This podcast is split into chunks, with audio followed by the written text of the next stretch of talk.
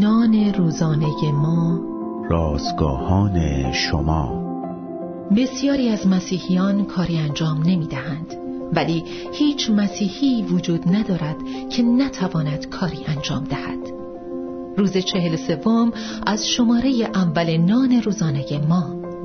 مورچه ها و اسب های آبی عنوان و امثال باب شش آیات شش تا یازده متن امروز ما از کلام خداست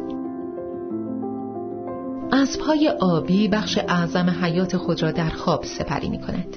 مجله اخبار علمی گزارش داد اسبهای آبی از دماغ دراز خود به عنوان باله استفاده می کنند. وزن آنها در حدود سه تن است.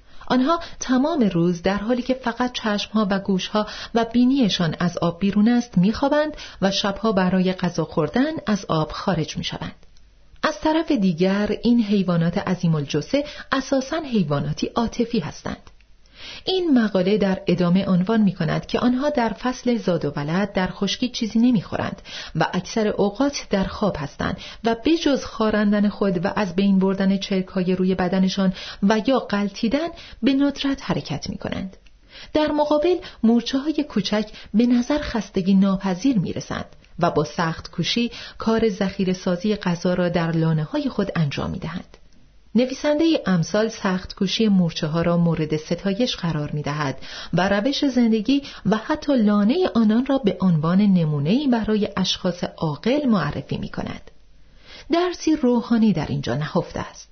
مسیحیانی که در خدمت خود مورچه ها را الگویی برای خود قرار می دهند همواره کارهایی دارند که برای خداوند انجام دهند. ولی دیگران مانند اسبهای آبی به ندرت حرکت می کنند. به نظر می رسد که آنان به ندرت دارای حیات روحانی باشند. اگرچه ممکن است به نظر بیاید که انرژی خود را برای انجام کارهای آینده ذخیره می کنند اما اکنون زمان آن است که برای مسیح کاری انجام دهند پس به جای اسبهای آبی مورچه ها را سرمشق خود قرار دهید